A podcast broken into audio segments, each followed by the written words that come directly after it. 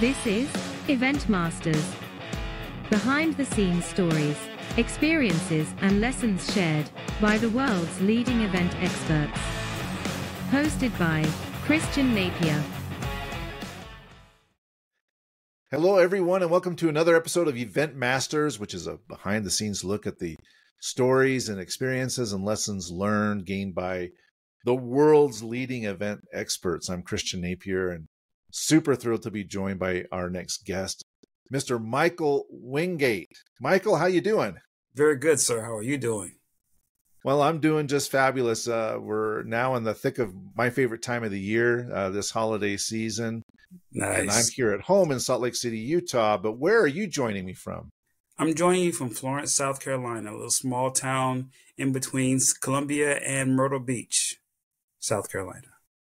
Wow, South Carolina. So is Yes. uh, is that the is that the location? Is that the permanent location? Is that where you're living now? Is in South Carolina? It is the location of my my parents' home, so I'm with my parents, my aging parents. Yes. Well, uh, good on you for uh, caring for them.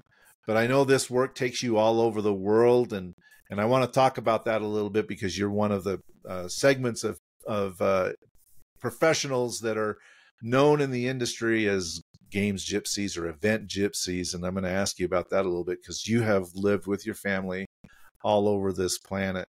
But just to give uh, our viewers and listeners a little bit of background on you, you are, are the man uh, that people call when they need help with logistics. logistics being absolutely critical area of events, and you've been a professional logistics manager for three decades, uh, going all the way Wow. back to Atlanta, I think. And uh, I'll ask you about how you got into it here in a little bit, but you have worked on events like the uh, Olympic Games, FIFA World Cup. I know earlier this year, year you were up in Lake Placid doing the uh, FISU uh, Winter Universiade there. And again, been involved in more than 17 major, major, uh, super high profile uh, domestic and international events. And so it's a it's an honor to have you on here because nobody knows logistics more than you do, and and I'm really great. To, I'm grateful to have you here with us today, Michael. Before we get into uh, some of the key lessons that you've learned and stories uh, that you want to share, why don't you take us back to the beginning and and describe for us how you got involved, a in logistics and b in major events. Well, first of all, let me say thank you for having me, Christian. It is an honor to be here. You have you are a leading voice in the in the event- industry and telling the stories, and we really appreciate it. So, again, thank you for having me. But to answer your question, uh, I got started in events, and I want to say it's a God thing, and, and I know you know what that means. Uh, a God thing, and also a lot of people had a lot of hands in in this.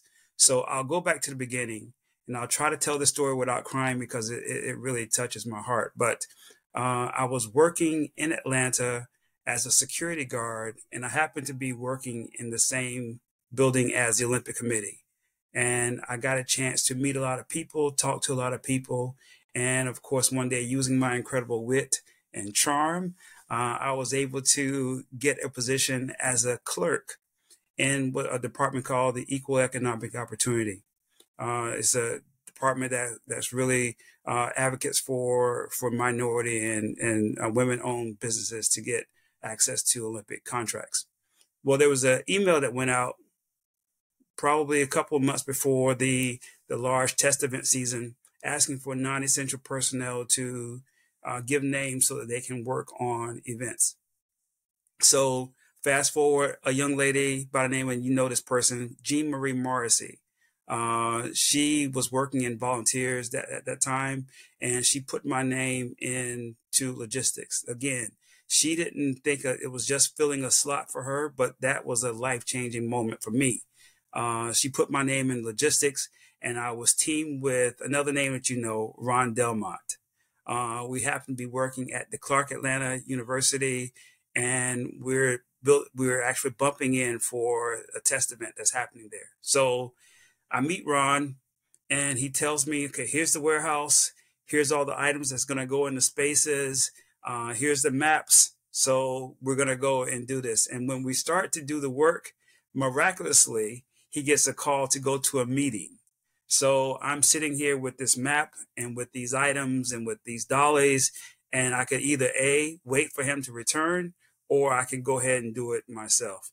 Um, so we ended up putting, uh, or I ended up putting um, the items in the spaces until he came back. And once he emerged or re-emerged, uh, all the items were done for that particular space. And then we would start on another space, and he would tell me, okay, here's the map. Again, same concept. Here's the map. Here are the items, and this is how it goes. So miraculously, again, he gets called to another meeting.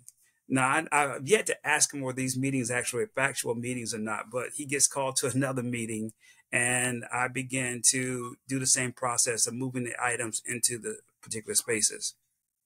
When I say that, uh, I heard the angels singing, the the heavens opened up, and all of that. That's, that's what happened because I actually loved. Uh, I loved that time there. I learned a lot, and I I felt that I was good at it. So fast forward again, uh, I'm working back in EEO, the Equal, Equal Economic uh, Department, and me and my boss are not getting along at all. And I mean at all. I'm threatening to, contemplating quitting. So a shout out to another young lady. Uh, her name is Deborah Mathis Browder. She said, hang on a minute. Before you make a drastic move like that, let me make a phone call. She calls Ron Delmont and reminds Ron about my, me and says, I need you to hire this guy. And so he did. And again, um, three people I've already mentioned who just doing their jobs in their normal everyday life had a life changing um, experience for or made a life changing experience for me. So I get transferred into to uh, logistics, and again, heavens angel singing, and I am placed as the venue logistics manager for one of the um, uh, the events, one of the venues there in Atlanta. So um, at the end of the event, another friend of mine by the name of Tadero Bates, who was a former security officer who also got uh, promoted and got a job with the Atlanta Olympic Committee, he gave me this this this advice that he probably thinks is is nothing, but he said, "You know what, Michael? I think you can be one of those persons that travel around the world and execute these events." And that that sentence alone um, made a real big difference to me, and it birthed something in me. And therefore, I was like, it gave me the confidence that okay, maybe I can do this work and and travel along with these other talented individuals. And you would think I wish I had a story that says and that you know spurred me on to to move to this. But what happens? I got married. I had two kids. I had responsibilities. So I was it wasn't in the cards to actually chase the Olympic dream at that time. But somewhere down the road, I had this um, I had this moment where I, I got the the burning, the yearning to to join the Olympic Committee again, and I called Ron Delmont, and I said, Ron, you know, uh, I'm here in Atlanta, but I would love to join the movement again. Are there any opportunities available? He said, hang on a minute. And the next thing you know, two months later, me and my family, my dog, my car, we're all packed up and we're moving to Salt Lake City, where I meet you and, and other talented people there in Salt Lake to put on the games. And really, that's where it really, you know, uh, I realized that I, this is something that I want to do.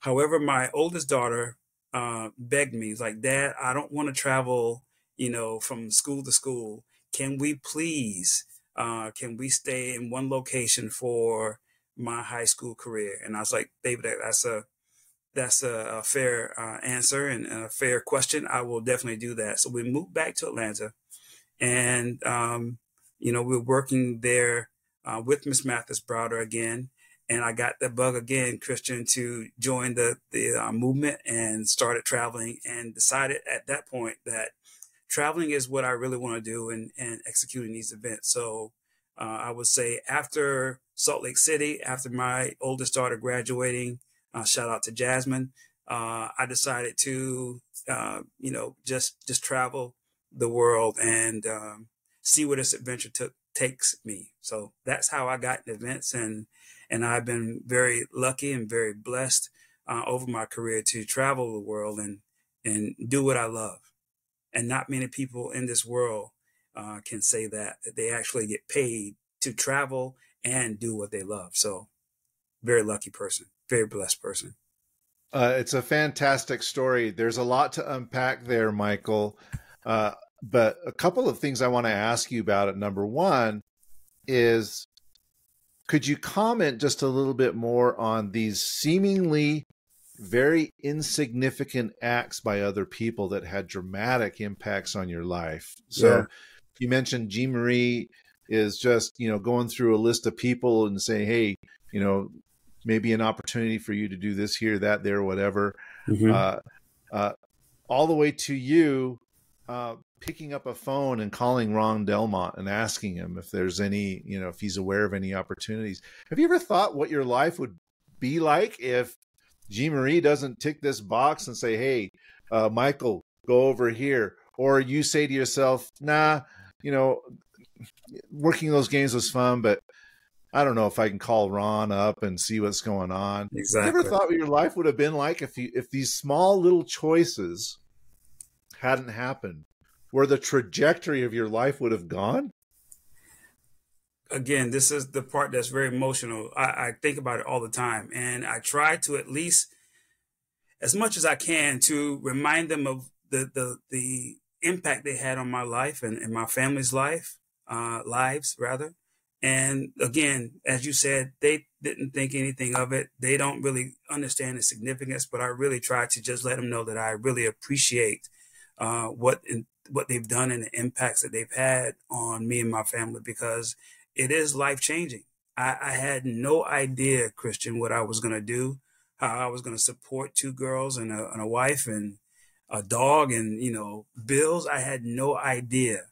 Uh, so, uh, to be honest with you, I, I, didn't finish college, so I did not have a, a path in terms of a clear path in terms of what I was going to do.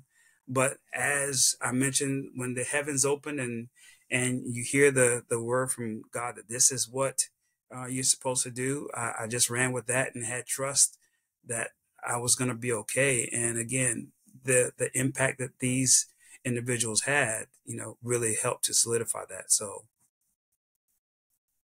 I'm very thankful. And I, again, well, I, I, try to tell them all the time, which is why I'm shouting them out here in this in this interview. I really want them to know what kind of impact it really had. Well, they had huge impacts, uh, clearly. Uh, th- the other part that I want to come back to that you talked about when you were sharing your your genesis, your beginnings into this industry, was this notion that you actually wanted to travel the world. You know, uh, so we've we've introduced the term already event gypsy here mm-hmm. in the in in the interview but you know there are different ways that people can get involved in these events you know, i mean there are a lot of people who organize one uh, an olympic games or a fifa world cup or something and then that's it and they go back to their regular lives mm-hmm. there are some who stay in the industry uh, that uh, you know work for a large organization. It could be a sponsor or a supplier or something like that they may have a home base and then they kind of go you know to the various events that they're working on uh, and fly in and fly out. And you know i was an independent consultant for much of my career but was doing fly in fly out. I never actually relocated. Mm-hmm. then there are people who like you uh, go either work for the local organizing committee or for another organization that supports the organizing committee but actually physically relocate for a period of time. It could be mm-hmm. months or it could be a year or two or three. And, you know, in in some cases it may you, you might be single and you just do that yourself. And in some cases you may be towing family along. And so uh, I'm curious to to to to know or to learn more about how you decided that you know I actually want to become one of these event gypsies, uh, not just fly in fly out, but actually physically relocate and you mentioned that was kind of you know a challenge as your daughter got older and she wanted to go to the same high you know one high school and so on and so forth but yeah. you know, tell us a little bit about how that came about how you decided i want to become a, an event gypsy how your family reacted to this night this idea that yeah, we're going to pack up the car and the dog and we're heading out to Salt Lake City from Atlanta. You know, how did that actually come about? And and maybe you can just describe for us a little bit about what it's actually like to be an event gypsy on a day to day basis. Great question. Uh, yeah, we were the, the Black Clampetts, but except we weren't moving to Beverly Hills, unfortunately. Um, when I had the full support of the family, and another thing that that um, I could say that I wasn't fulfilled. I wasn't. I was doing a job and I was good at it and I was happy doing the job, but it wasn't the job that I was supposed to do, what I was born to do. Uh, again, and, and again, you know this when you have uh, when you have a path, when God gives you a path that you take this route and you choose something else, it may work for a while, but it's not what you're called to do. So I had to go back to what I was called to do. Uh, and um, so therefore, you know, sitting down and talking with the family, hey, we have this opportunity uh, to move to Salt Lake City or move to another location. Of course, uh, the, my daughters weren't very happy about some of those decisions. But I will tell you this in terms of Salt Lake City. Um, my daughter was, uh, my oldest daughter at the time was going to middle school and uh, she did not want to go. By the time we left Salt Lake City, which was a year, I had people, multiple families calling my house asking if my daughter could stay with them uh, to finish high school. And she was, you know, really excited about the opportunity of staying uh, in Salt Lake City to to um, to finish her career. Of course, no, honey, you have to come with us because you're our child, and that's not an option. But um, yeah, that that was something that I, I thought was very interesting uh, about this whole nomadic lifestyle. Incidentally, when the youngest daughter, um, we had an opportunity to move to Vancouver, and and the youngest daughter at this point is going to middle school again. I think that's uh, it was uh, anyway. She was going to middle school, so uh, and that, by that time the oldest daughter was in college, so she was kind of exempt from this whole move. Uh, but the youngest did not want to go to school. Uh, didn't want to change schools. Did not want to leave the country and all those types of things. Uh, and again, her experiences were so uh, so great, and she enjoyed her time, and she met lots of people and was exposed to a lot of things.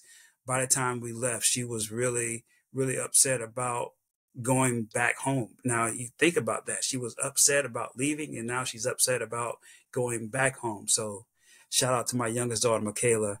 Uh, she was, um, it, it, was a, it was a life changing moment for everyone to experience something new, to, you know, hear different, uh, cultures and to hear, sorry, languages and to see, experience different cultures and, and all those types of things. So, uh, I think it's a good thing for any uh, maybe jumping ahead, but I think it's a good thing for any family to one be exposed to something else, be exposed to whatever's out there in the world because it is a big it is a big world.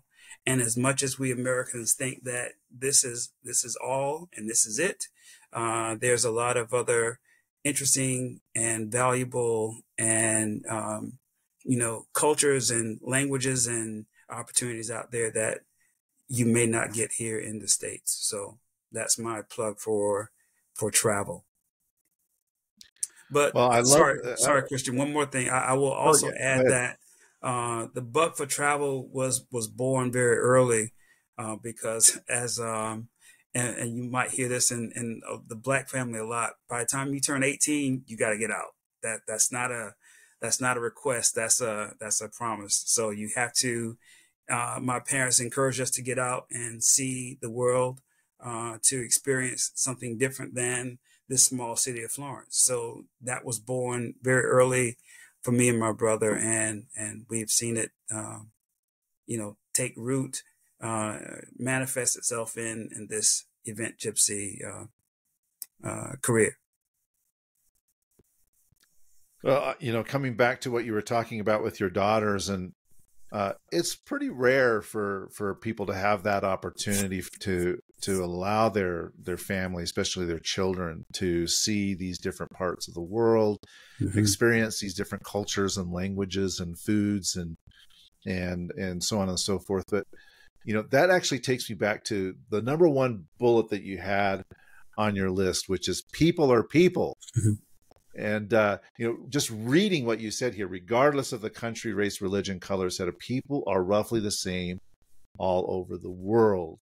They want to live peaceably, love and provide for their families, uh, earn a decent wage, go on a vacation, you know, just everyday stuff. And and so yeah, I, I want you to, to talk about that a little bit more and how mm-hmm. you how you discovered this, you know, when you first went you know from say Atlanta to Salt Lake, you know that's a very different environment. Uh, yes, uh, it's East Coast. We're more West. Mm-hmm. Uh, the you know certainly the African American population here is much smaller uh, in percentage and real terms mm-hmm. in in Salt Lake City or Salt Lake County in the state of Utah than it is back in Georgia.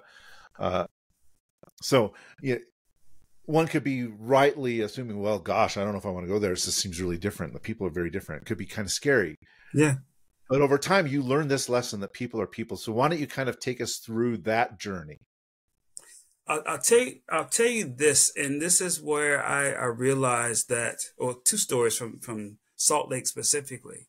Uh, when we moved into our home, which was down in Sandy, so you exactly know where that is. Uh, we moved into a home on Sandy, and we moved moved into a cul-de-sac. And when I tell you that three neighbors, um, the day after we moved in, came over and brought, you know, uh, some drinks, and uh, one I think bought a cake, and one had some rotisserie chicken or something to that effect. Came over and just knocked on the door, and said, "Hey, we're your neighbors. Uh, welcome to welcome to town." and you know call us if you need us i live here i live here etc etc that never happens never happens uh, in atlanta uh, in any of the in south carolina in any of the neighborhoods that i was a part of uh, so you realize that you're in a very unique situation here and and just to you know let the guard down and just accept people to who as who they are and that was a very humbling, very rewarding experience. Again, as I told you, they were calling my house to ask me if I would let my daughter stay with them for their for her high school career. So just the love that people showed uh, was was was very good. Also, as I mentioned, my daughter, um, she was in middle school and she had friends who wanted to go to the mall and just hang out no, you're not going alone. You're going with an armed escort, uh, et cetera, et cetera. Um, but in Salt Lake City, we, you know, we felt safe. In, you know, the, the, the, the city, the, the state is a very safe, um, uh, the culture is, is very, um, you know, religious based. So we felt safe to allow her to do that. And again, that's where you realize that, you know, people are people and you just take people to where they are and, and how they are and, and accept that. But that story really was born from uh, I'm in I'm in Korea and I'm watching a, a, World Cup match.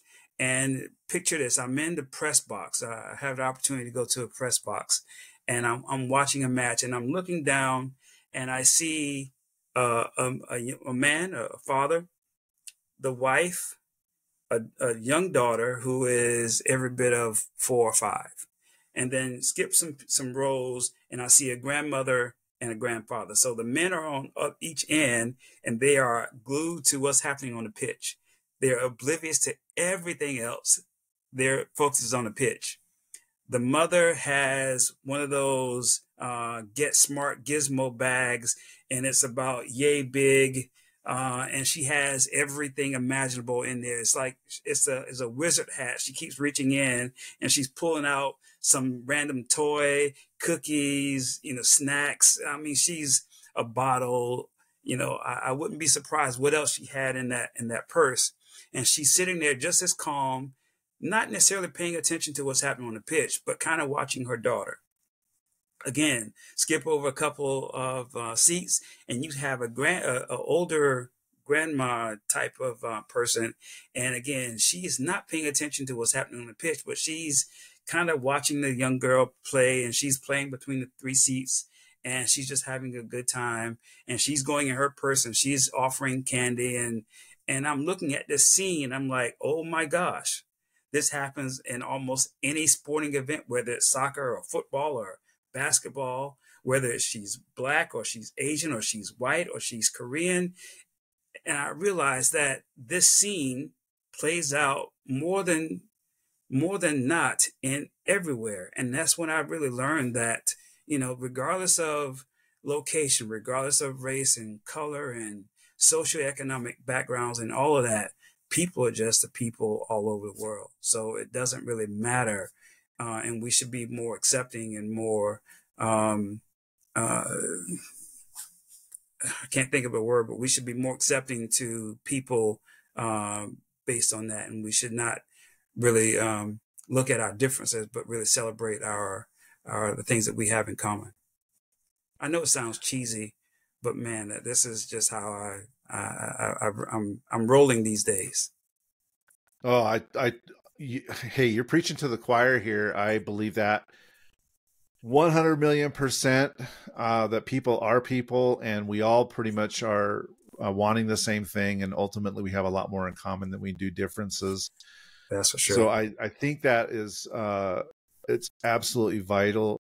One thing though that I actually want to ask you about that kind of goes along with this is is uh, fundamentally we are the same, but but there are differences, uh, particularly in the way that things work in some of these countries. You know, so uh, you know, organizing a major event in South America, in Brazil, may be different than in Vancouver, which may be mm-hmm. different than in the Middle East, which may be different than in uh, Europe, you know, or as you mentioned in in uh, East Asia, there in in Korea. So, you know, how you know, how did you go about uh, navigating some of those challenges of of having to maybe adapt your way of working to the local context uh, because okay i learned this is how we did it in atlanta well this is how mm-hmm. we did it mm-hmm. in salt lake okay well this is how we did it in korea well this is how we did it in vancouver this mm-hmm. you know this is how we did it in sochi et cetera et cetera you know so, so you're always adapting uh, what you're doing to this local context because although we are people uh, people are people and we have similarities the way that we work and the way that decisions are made and things are done in different countries may be quite a bit different. Another great, great question. And I will say, I would answer that by saying that that is that is a, a, a, misnomer and something that a lot of event gypsies get wrong, where they walk into a different situation, a different city, a different culture, a different language, and assume that what they did previously is going to automatically apply here.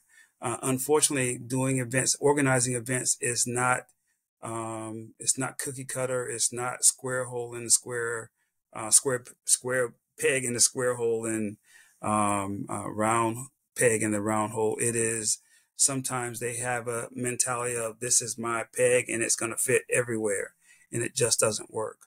So one of the things that I have been really lucky and blessed to have learned is that the event culture is, I would say, um, 55% of what you know, 45% of what you, uh, or 40% of what you don't know, and 5% how the country itself does business. Or, in other words, uh, you have to understand how this country does its work uh, to be successful. I'll give you a, an example there uh, in the Middle Eastern culture, you can't just walk into a random person's office and say, Hey, I need XYZ. I need two people and four golf carts.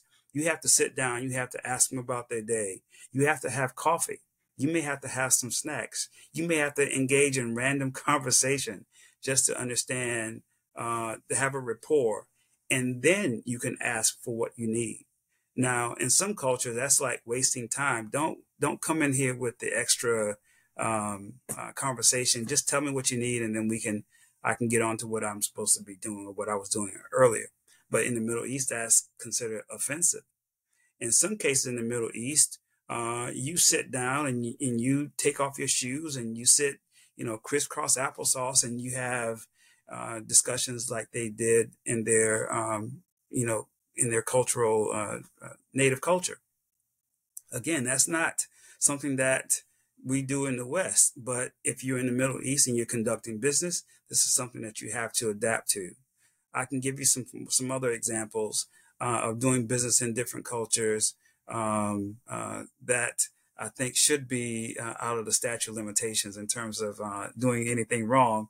But in America, if you get, let's say you get stopped in a, a traffic accident, uh, if you show any money, they automatically assume that's a bribe and therefore you're going to jail.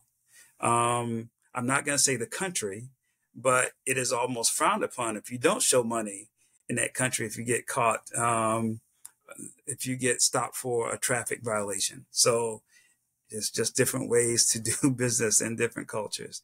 And again, that's the fun part of it because one, you get to learn um, and you get to share these stories uh, as you uh, progress in your career. So uh, I, I, love it. I love meeting new people and understanding how they do things because, again, here in America, we don't have a lock on this is how it should be done. There is um, varying opinions of how it should be done, how it can be done, um, and and therefore taking something from all of these groups and cultures and ideas uh, makes the makes the pot go go uh, well and keeps everyone engaged. So uh, that is that is what I've I've learned in this this process. But yeah, there are different ways to, as my grandfather used to say, uh, shake a shake a stick or something to that effect. Well, I'm wondering if you can give us a specific example or story, and I'll and I'll lead with mine or one okay. of them, right? So, just kind of flipping through the the Rolodex in my memory. I remember working on the Asian Games Doha 2006, mm-hmm. and uh, and you know after the Commonwealth Games ended in Melbourne, there a lot of Australians came into Doha, you know, mm-hmm. to help uh, with the final months of preparation for those games, and mm-hmm and uh, one of those had previously worked in uh, Salt Lake City, and I knew her well. And mm-hmm. and when she arrived, I was so happy to see her. I just went and just gave her a big hug and just say, "How are you?" and immediately, you know, I was pulled aside by by uh, one of the members of the organizing committee and say, "We don't do that here." And and they were right. You know, I I, I had just temporarily uh, forgotten where I was, I guess, mm-hmm. and stepped outside of the of that cultural norm, and I was chastised, rightfully so, for yeah. for uh, you know doing what I did, and and you know it was I was embarrassed at the time because I I I knew I knew I knew better. You know, I, mm-hmm. I I've been working there, you know, for a few months, and so I I, I knew that I knew better, and and uh, but it just it just happened. So I'm curious, you know, on your side, if there's a specific particular instance, you know, where uh, you were that fish out of water and and either did something or you saw something happen where you're like, oops, uh, you know, that would have been totally fine back in in the states, but that's not fine here. Yes. So uh, again, statute limitations. I will say that um, in the, one of the countries that I worked in, a person got in an accident. A person that reported to me got in an accident. And like in Pulp Fiction, I had to call the fixer. And the fixer and I and that person and another person went to the police station and we had to exchange some money. We had to give some incentives to get some of the documents uh, changed to what would be more favorable for our insurance for uh, let's say the the information flow. Um, we, we gave some encouragement uh, in the form of an envelope uh, and we walked out of the police station. One no one went to jail.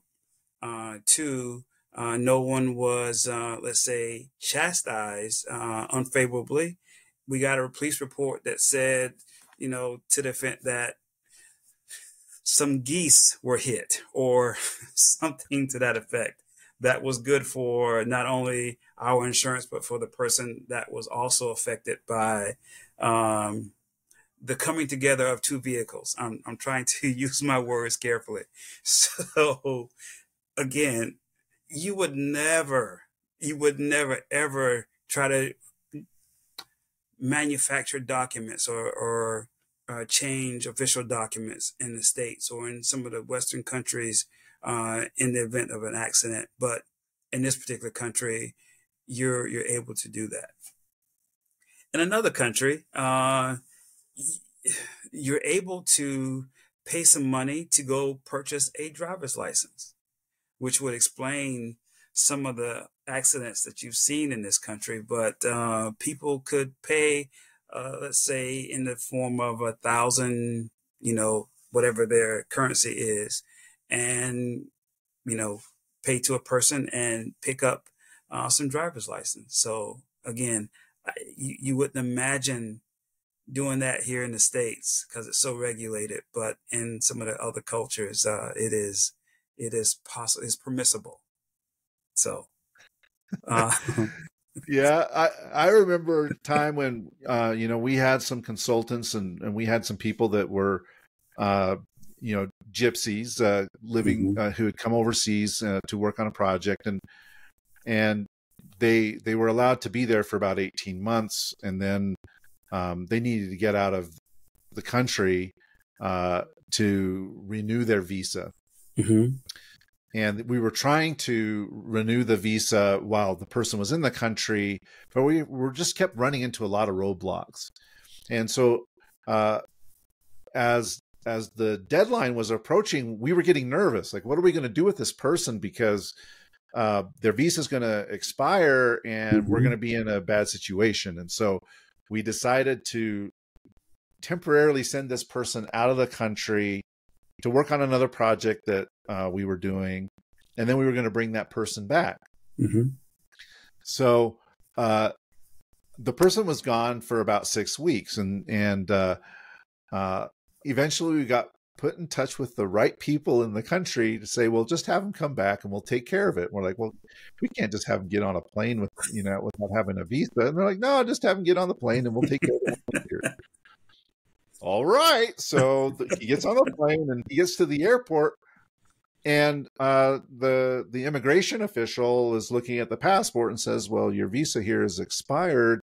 Um, uh, so please come into this office over here. And so he goes into this office over here. And then uh, they call in the person who runs immigration for the for that particular airport, this uh, international airport, who comes in and says, "Oh, so what was your name?" And he says, "Well, this was my name, and this is my information, so on and so forth." He says, "Well, let me go check on this," and and so he leaves for a couple of minutes, and then he comes back and he says, "I don't see any problems here. Uh, here you know it looks like everything's uh, set up properly in the system so you're free to go and stamps the passport with the visa, and that's it like you said uh, we wouldn't be doing that here uh, you know that would probably uh, result in a crime but there it just yes it was had to be done it's, it's how it was done you know how you do business yes. So I love I love these stories. Well, you mentioned the wolf, and that takes me to uh, point number three.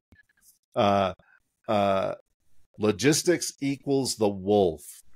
So why don't you describe what you mean by that and uh, the stories behind it? So, to any of my Pulp Fiction fans, uh, they remember when the gentleman was shot in, in the head and the face, and they had to go to I think it was Jules. Uh, they had to go to another person's house to fix this issue because they had blood and such, and they were trying to avoid uh, the law. So they had to call the wolf uh, to come over and help fix the the problem.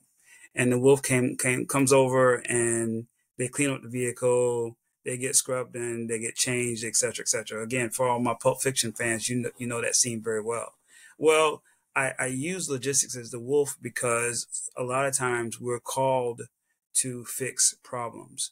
Uh, as much as, you know, logistics and other functions, we plan to and we replan and we think about contingencies and et cetera, et cetera. Sometimes things happen where, or either were forgotten, um, the, the stone wasn't overturned, or um, just things happen because they happen because it's a, an event and and this isn't uh, years and years of practice. This is a temporary uh, event, and people are coming together, and there's a lot of moving parts. So sometimes things happen. In those instances when things happen, uh, I give a shout out to uh, one of my mentors, Stuart Ash, who says logistics is usually called to fix problems because we have resources, i.e., people, trucks, space, um, and and therefore we can fix a lot of problems with a lot of those uh, with those things.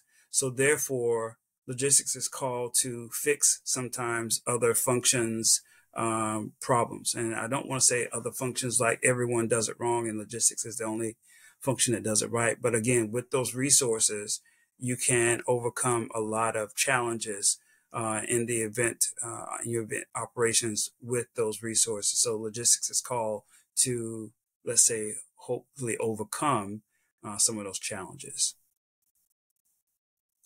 That is. Do you uh, have a specific example? I mean, I I can think of all different kinds of things that happen with sports equipment and you know other technical equipment and things of that nature uh, or FF&E kind of stuff that uh, not where it's supposed to be or whatever. But you know, as throughout your 30 year career, any specific experiences uh, come to the fore of your mind? You know, when you talk about uh, logistics being the fixer, the wolf, um, where you had to step in and, and take care of something?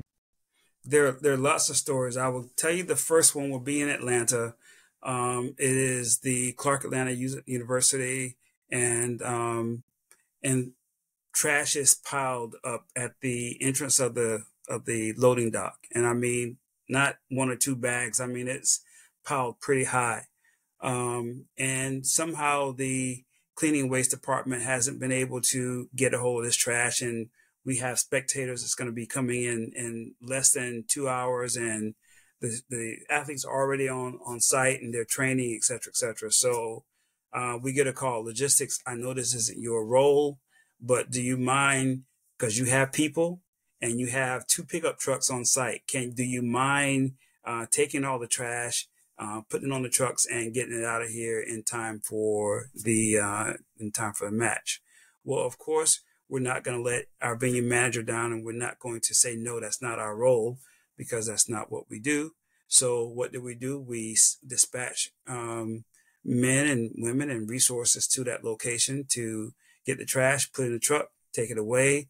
And we assist moving forward. We assist our cleaning and waste team to stay on top of trash moving forward uh, throughout those games. So again, it's not something that we are that we were originally planned to do, but uh, it is something that has to be done.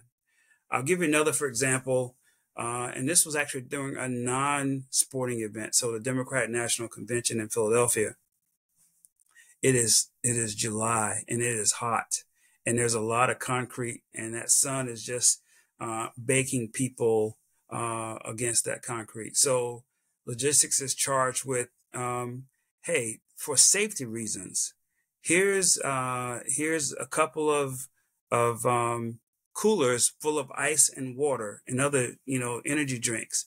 Go around and pass these to people like are at transportation zones or police officers and in other locations where they're exposed and they don't have the opportunity to, you know, cool off and stuff. And so therefore logistics is charged with going around and just making sure people stay hydrated. Again, not something that is um, logistics responsibility to do, but we're happy to do that to make sure that everyone goes home uh, safe and, and all that. So again, there, there are many stories like that of, of logistics uh, stepping up uh, to fix different issues within the organization, within their operations.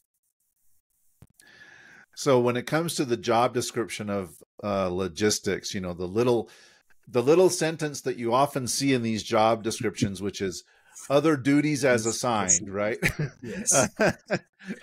Could be anything from picking up other people's trash and hauling it out to getting other people's drinks. It's whatever needs to be done. Whatever uh, is done. done. Okay, I, there are a couple of other points on here I want to I want to get to. Okay. Um, so so one point that you talk about is data acceleration and efficiencies.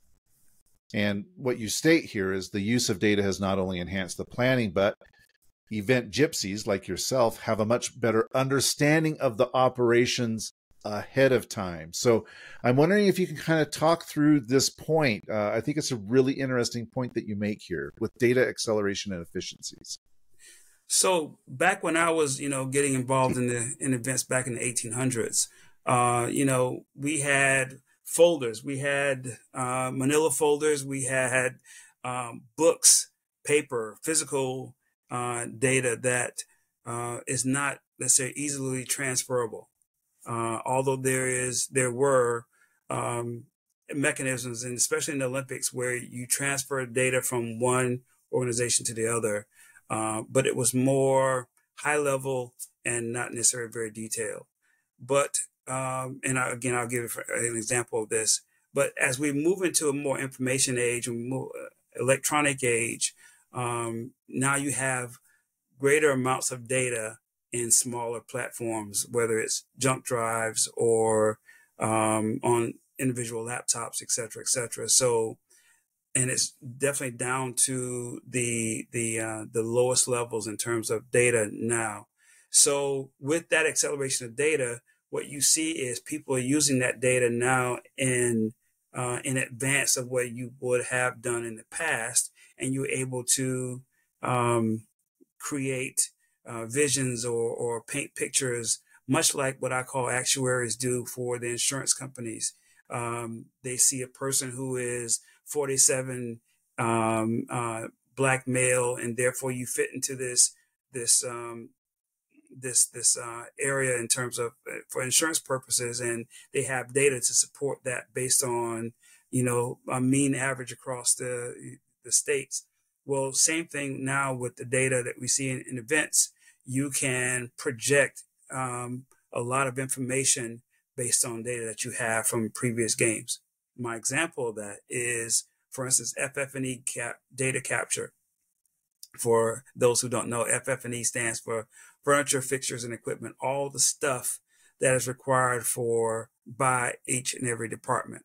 So in the past, we would go to, we would have these reviews where you sit down your, um, your overlay team, your logistics team, your technology team, and like speed dating, you will sit in front of the overlay person and say, you're going to get a tent.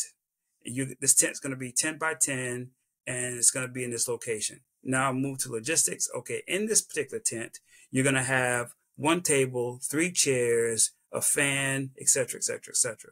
And then you move down to your next person, technology, and you say, in this particular tent, you're scheduled to have a laptop, uh, a USB port, etc., etc. So you walk out of there knowing um, all the commodities and all the things that you're going to have. Now, and with this new data, we don't ask those questions of what you need. Now we sit down, you know, many months and, and sometimes years in advance to say, here is what your previous, your previous people in this particular role have used in these particular spaces. Tell me what we can take away or tell me what we need to add. But we're coming now from a position of strength.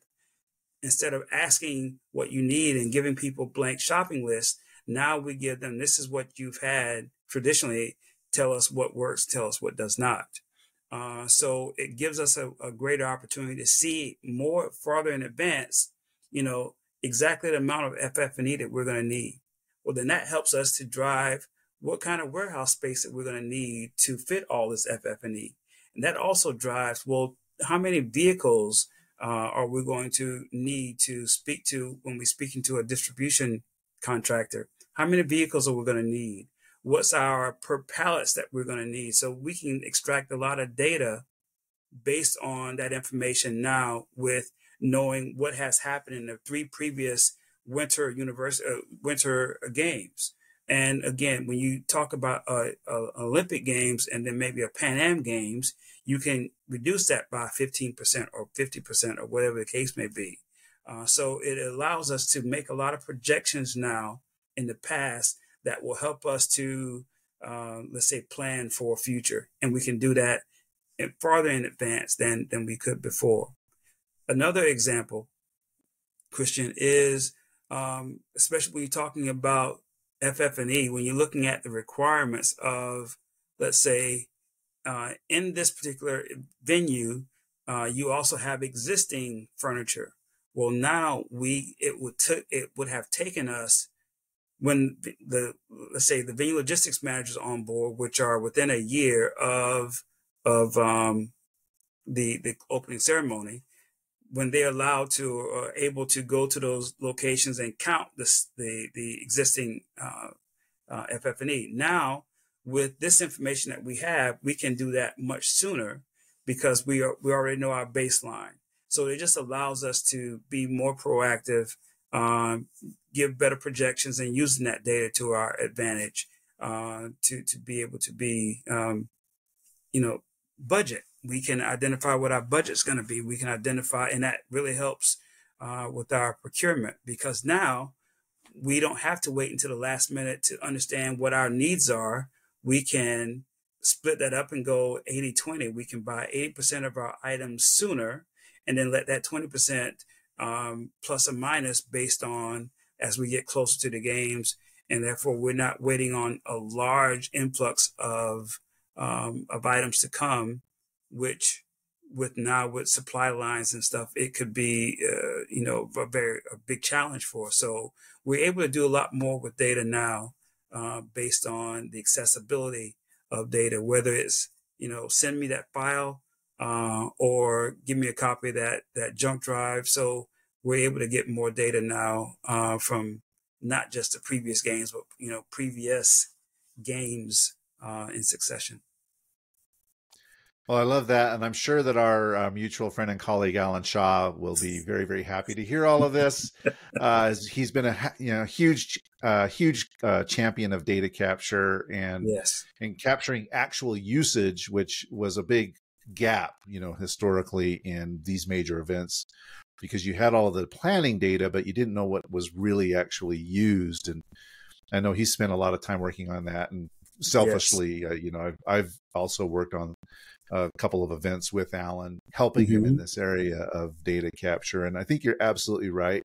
Uh, there are major efficiencies that can be gained if we just look carefully and track what has actually been used. And so uh, I think that's fantastic. Uh, and I really appreciate you bringing that up. But ultimately, these events, you know, they will happen because people have to come together and work together to make them happen. And and that takes me to point number five on your list, which is relationships drive everything. It always comes down to people. And so, uh, why don't you tell us a little bit more about that point and some of the experiences that you've had that have really driven that home?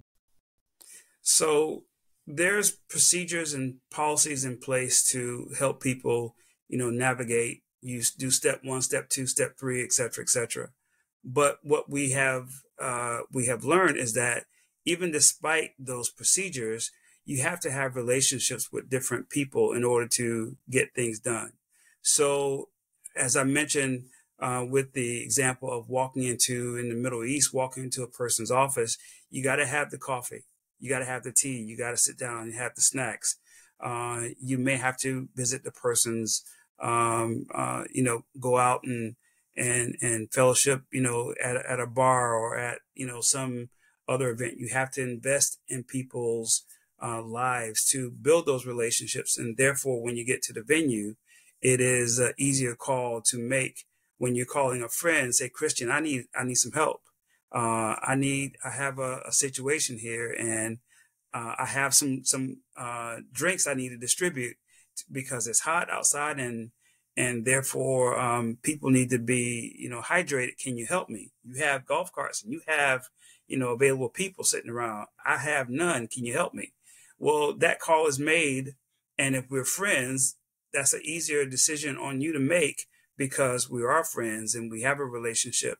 Um, but if we've been ugly to one another, uh, you know, me sending bad emails to you saying that, you know, I don't like the color of your, your blue shirt and I don't like your glasses and therefore don't ever talk to me. When we get to the venue and I make that call, that's a harder sell for me to ask you for help now because we haven't built that relationship. So to me, and this uh, this is universal and it goes you know beyond games. If there were relationships built, if we would take the time to understand our our common um, uh, things we have in common versus our differences, if there were really true relationships built between one another, a lot of our issues in this world, uh, and especially in events, could be solved based on that. Uh, if I knew that if you were my brother and we had a rapport, there was there would be nothing that I wouldn't do to for you with you to make sure that you're successful, and vice versa. And that is what's missing. Um, I think in our society, I didn't mean to go off, off on that tangent, but that is what is key in relationships because you have a lot of times people coming from different locations that you know they don't have family in those those locations. So this event gypsy community kind of blends together um, and therefore you know they not only do they work together they they play together they they go hiking together they go play basketball together they go swimming they go eat they go dancing they do everything together.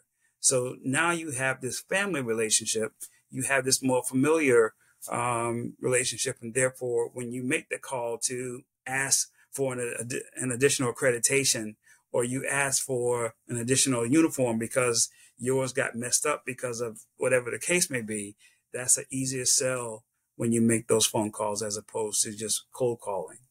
So that is, um, uh, and I, I, alluded to it, but I had a young man who, um, rightfully so, I shouldn't say rightfully, but he got his uniform dirty because he was helping um, uh, a, car broke down, and he was he was you know well versed in in auto um, auto mechanics, so he helped the the uh, person fixed their their vehicle, and he got his uniform completely dirty. I mean, oil and and whatever else was dirt was on his uniform, and I was like, you cannot represent logistics.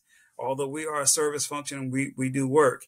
You can't represent logistics like that. So I made a phone call to the uniform uh, person and shout out to uh, Miss Virginia Wesley. Um, she was able to give us an, another uniform and all was lost. I mean, all was uh, all saved. So um, based on those relationships, you know, you can you can really um, uh, you know solve a lot of problems. And, and, we didn't have to go through the well, fill out this form, uh, let me get this approved by my manager uh, this isn't the proper way to do things, etc. You can bypass a lot of the procedures uh, sometimes, and a lot of times when you have those relationships in place. You know, one of the things that really strikes me as you are uh, as you're talking about this is that when you do build uh, relationships, uh, relationships of trust with people, and you you learn a little bit more about them and you and you have that little motivation your natural inclination when someone reaches out to you your natural inclination is to help that person uh, to yes. help that individual solve their problem. If you are in a position to do so and if you're not in a position to do so then to find the person who can help them solve their problem right? Absolutely. And that really takes me to to this point that was uh, that we haven't really touched on yet in your bio which is this idea uh, uh, uh, I'm just reading it here. A devoted Christian, Michael is passionate about connecting the global logistics Ohana family and demonstrating the love of Christ through servant leadership. So I'm wondering if you can talk about that a little bit as we as we uh, come to the conclusion of our conversation today about how that how important it is for you to connect other people to help other people and to approach your role uh, from a servant leadership perspective? So I'll start with the the Christian uh, part. Christian, um, play on words there. Uh, I want to say 10, 15 years ago, I really got serious about my my walk with Christ, and, and I said, Lord, you know, you got to help me with this. Uh, I, I, want you to be my Lord, and I want uh, to to serve you. So uh, I've tried to know, turn away from things that um, that are not uh, pleasing and and representative of Christ, and so I have taken on this this uh, mantra of really walking it out and not just talking about it or not just wearing the, the name badge or you know the what would Jesus do uh, bracelet. So just walking it out uh, in my everyday life. So uh, I am really passionate about uh, about that. Now, back uh, stepping back, the Ohana family. Uh, I went on this vacation uh, to to Hawaii uh, once, and I went on this this. Um, I went somewhere. I forgot the name of the place. It was Hawaiian Cultural Center, and they were sharing what Ohana means. Now, I've never seen the, mo- the movie Lilo and Stitch, so if you, for my friends who have seen it, you you know exactly what I'm talking about. But they described Ohana as two meanings: one, um, family, and uh, no one gets left behind. And that really, uh, you know, really centered in, in, in me uh, because that's who we are. We are a global family, whether we want to admit it or not. We're brothers and sisters uh, sharing, you know, uh, with one another, entertaining, engaging, helping, assisting one another. We're a global family. So that really resonated with me. And I've tried to now recreate that in my professional work, prof- professional world. So I have a, this thing wherever I go to work, I don't hire just employees. I look for family members to hire people that not only can I connect with right then in the moment when we are working, but also afterwards. So I um, I, I, introduced that very early in um, in my professional um, let's say uh, wherever I'm, I'm, working. I introduced that very early, and again try to walk that and, and live that out in my everyday basis. So what does that mean? It means investing your time to get to know one another, not just I hired you, go do this job. You know, sit down and, and talk with the person. Hi, where are you from? You know, uh, how many brothers and sisters do you have? What what things motivate you? And really get to understand and know who they are. Invite them out to to eat. And sometimes when I'm abroad, they invite me out to eat, and I love that. So keep it coming, everyone. Um, invite me out to eat, and and I've been welcomed into people's homes uh, met family members, and you know, I, am very happy to even today. Uh, I have you know mothers and grandmothers that I, I try to check on every now and then just to see how they're doing, because they were very helpful to me. Uh, you know, sending food and just sending word and sending prayers a lot of time, just to ensure that this little black kid from South Carolina has a wonderful experience in their country. So, uh, trying to to uh, live that out and, and, and, and create this family, but not just create this family in this one city, create this family in other cities as well. So now I, I've been blessed to say that, you know, I have this Ohana family in, in Russia and I have this Ohana family in, in India and Indonesia and people that I really try to stay connected with, even beyond the event's over. Uh, stay connected and you know, send pictures and WhatsApp has been very great for us, for me to, to stay connected to people. I'm not on social media. I'm not on, on uh, Facebook. So, but WhatsApp has, has been good. We exchange pictures of, of family members and, and kids. And, and I always tell them that we're connected for life. And there's nothing that I wouldn't do for you that I wouldn't uh, do for the next person. So, uh, if you need me, if you're on this planet, if you're in my my country and and you need me i am there. And that answer is always always yes. And that has that is how i've tried to uh, live and and breathe and operate you know uh, in, in my ohana uh, family. But uh, it has been it has been a, a lifelong dream of mine to to just live live out the the principles of christ and to you know, show that love. And as we've said before,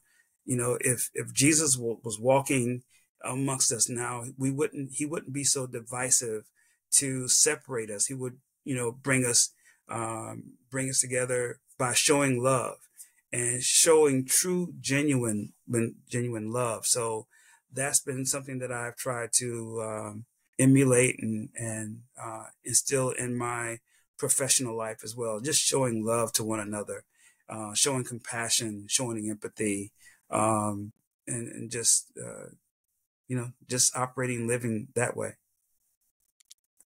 Uh, I think it's beautiful, uh, and it's a beautiful uh, coda to our conversation here.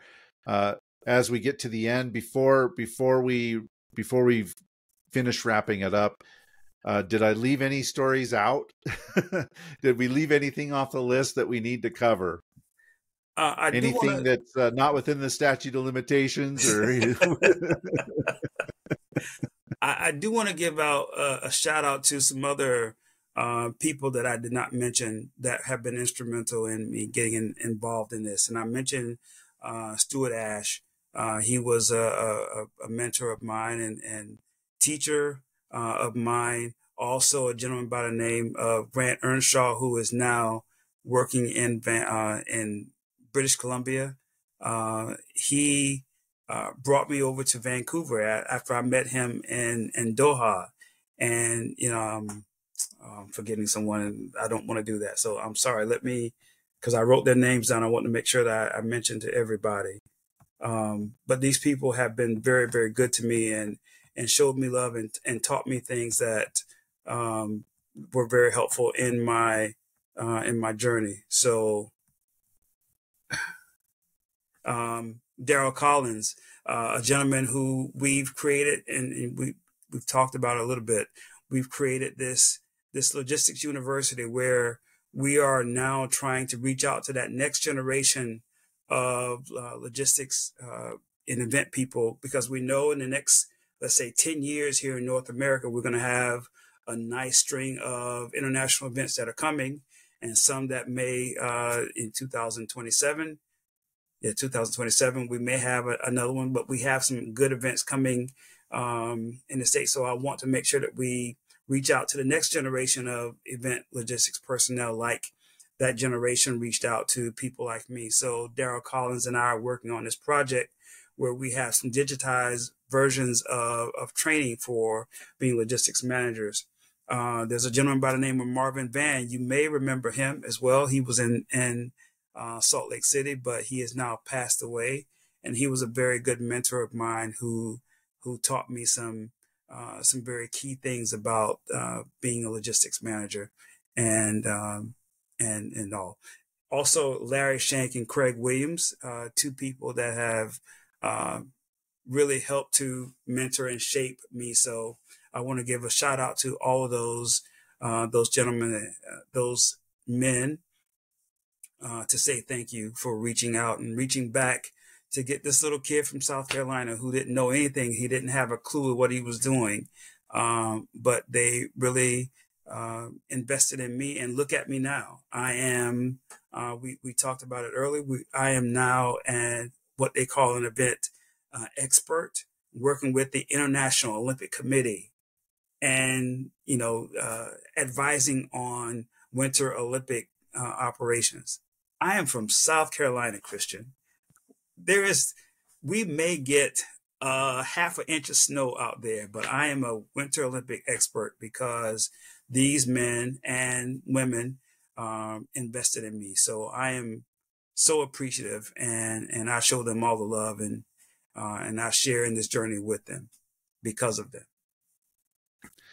Uh, uh, fitting tribute. Uh, you mentioned this logistics university that you're creating uh, with your counterpart there, and and you know why don't you why don't you share some advice uh some, you know some some wisdom if you will with this next generation of of uh, event professionals that will come and support these events in the coming decade. We've got Copa America, we've got the World Cup, we've got LA 28.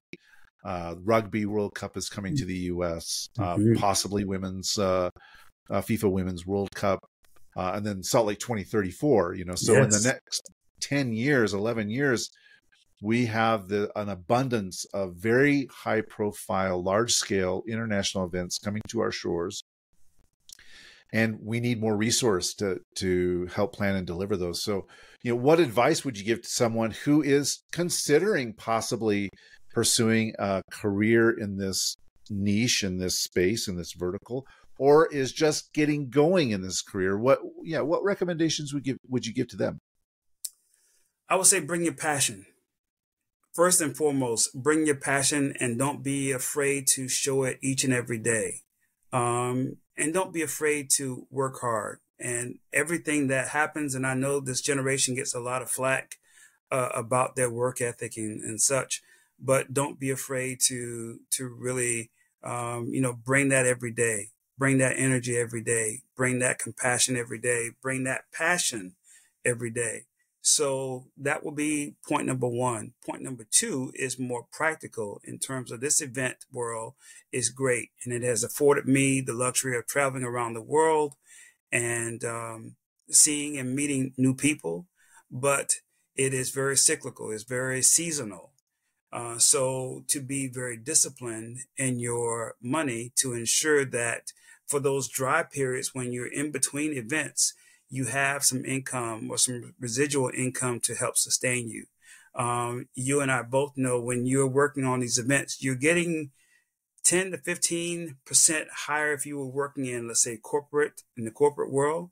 They do that to attract you out of that that world, but they also give you the responsibility to manage your money. So again, you can um, for those lean periods, you can uh, sustain in between those those periods. So I would say be very smart and deliberate with your money and don't live above your means uh, when you are traveling and and working in this illustrious uh, industry again that that to me is is is everything. You you have to bring that energy. You have to bring your work. You got to be you can't be afraid to do the work uh, because it is it's going to be hard. It's going to be challenging. Uh, it's going to you know, it's going to try you in every sense of the word, but it is ultimately rewarding and worth every minute of it. Well, uh, I'll give a big amen, uh, to to what you just said there. Uh, both in the more, uh, you know, yeah, the more emotional uh, element of it, which is finding that something that you can be really passionate about and that you truly love, and then the more pragmatic element, which is, uh, hey, um, it is kind of feast or famine, uh, yes. and so and so be disciplined on on and uh, in how you go about this career, uh, so that you don't end up you know falling off a cliff uh, financially speaking. So I think that's a great advice. If people, oh, you one more thing. One more thing, and you just reminded me of a Christian. Uh, in this now information age, your name and your character means everything. So if you do a good job event number one, your name and reputation will precede you. Conversely, if you do a terrible job at event number one, you don't meet deadlines, you don't do the work, you're not passionate, your reputation will precede you. So it will be hard for you to stay in this industry if you don't do that, if you're not consistent with it. So uh, and especially now again with you're as as close to the next your next person as a couple of clicks on LinkedIn or a couple of uh, instant messages on Facebook or, or TikTok or any other social media. So make sure you do the work and make sure you keep your nose clean um, and be passionate, and then your reputation and the work will proceed and speak for you as you move on uh, in your career. And you won't always know, um, you know, who you're going to work with next. You you won't know who where your next paycheck is going to come from per se, but your reputation will definitely proceed because in this event world it's very small and you, again you're two clicks from someone who knows you or knows of you and knows the work that you've done, and your reputation again will precede you. So, well, uh, once again, uh, very very solid uh, advice and. So yeah, uh, all of you young whippersnappers out there, you you don't want, you know, you you know totally wasted a party up on on TikTok or something like this, you know, and then and uh, you know, so, be, so, because that stuff matters, and so so it I think uh, you know, handling yourself professionally in your life, and always, uh, um, you know, ensuring that your uh, your reputation's intact. I think is super important. Okay, if people want to reach out and connect with you, uh, to become the next member of your Ohana family, uh, what's the best way for people to actually come in contact with you? So I'm on LinkedIn. That's the only social media that I am uh, uh on board with. Um, so reach out to me in LinkedIn, or you can reach out to me through email. I am M W I N G, so M Wing two three six seven at gmail.com. So those are the best ways to reach out. Please give me a call or um, or sorry, not call, give me reach out, uh, and I will definitely respond uh, to you. So that's that's the way to reach me. All right, fantastic. Well, Michael, I hope you have a lovely Christmas season there in beautiful South Carolina, and I appreciate you taking. Well, gosh, now it's been about an hour and a half of your day uh, to have this conversation with me. Uh, it's been delightful. And I wish you all the best as you continue your work with the International Olympic Committee and other endeavors. Christian, again, thank you for the work that you're doing and spreading the word and and giving people like myself and others an opportunity to share our stories and our passion. So I salute you for doing what you do. Uh, thank you again for the, the holiday uh, wishes. I wish the same for you and your family.